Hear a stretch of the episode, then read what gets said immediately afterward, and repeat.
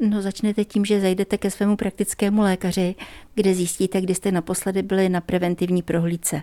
Ze zákona ty preventivní prohlídky jsou v devatenácti letech, potom ve třiceti, ve čtyřiceti a od čtyřicítky po dvou letech, kdy se nabírá i laboratoř. Samozřejmě ty preventivní prohlídky u těch mladších, to znamená po té dvacítce, se provádějí každé dva roky, ale už bez té předepsané laboratoře. Co čeká jako preventivní prohlídky na ženy a co na muže? Tak u dám tam je navíc jako prevence ještě mamograf a test na okultní krvácení, to znamená stopy krve ve stolici. To je stejné jako i pro pány. A pánové bohužel by měli mít nad padesát zkontrolovánu i prostatu. Nicméně zatím ještě vyšetření P S A není v zákoně, tak aby ho prováděli i praktičtí lékaři. Co to tedy znamená v praxi? V praxi to znamená, že pokud má ten pacient jakékoliv problémy s prostatou, s močením, tak ho odesíláme k urologovi, který ho vyšetří důkladně, včetně sona té prostaty. U dám je možnost preventivní prohlídky mamografem, co bychom opravdu neměli opomíjet i z hlediska dalšího gynekologického vyšetření. Tak určitě by dámy měly zajít na gynekologické vyšetření alespoň jednou za rok a pak už si jejich gynekolog stanovuje dále, jak často je chce vidět.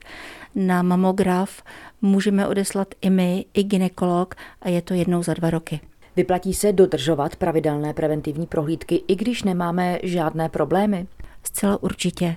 Tam také záleží na tom, co máte v rodinné anamnéze, to znamená, čím stonali vaši předkové, babičky, strejdové, tetičky. Ty choroby mohou přeskočit i někdy generaci a mohou ji přeskočit i šikmo.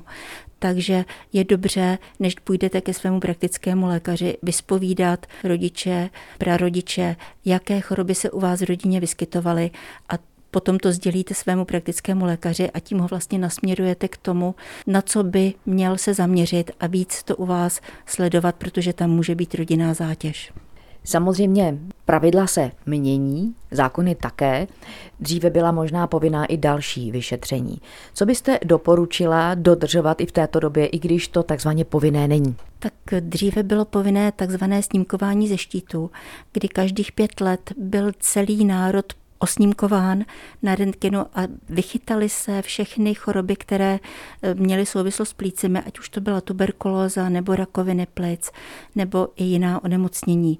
Bohužel po převratu se ty štítovky zrušily, ale rozhodně je lepší, alespoň občas, udělat rentgen plic a já své pacienty na něj raději posílám.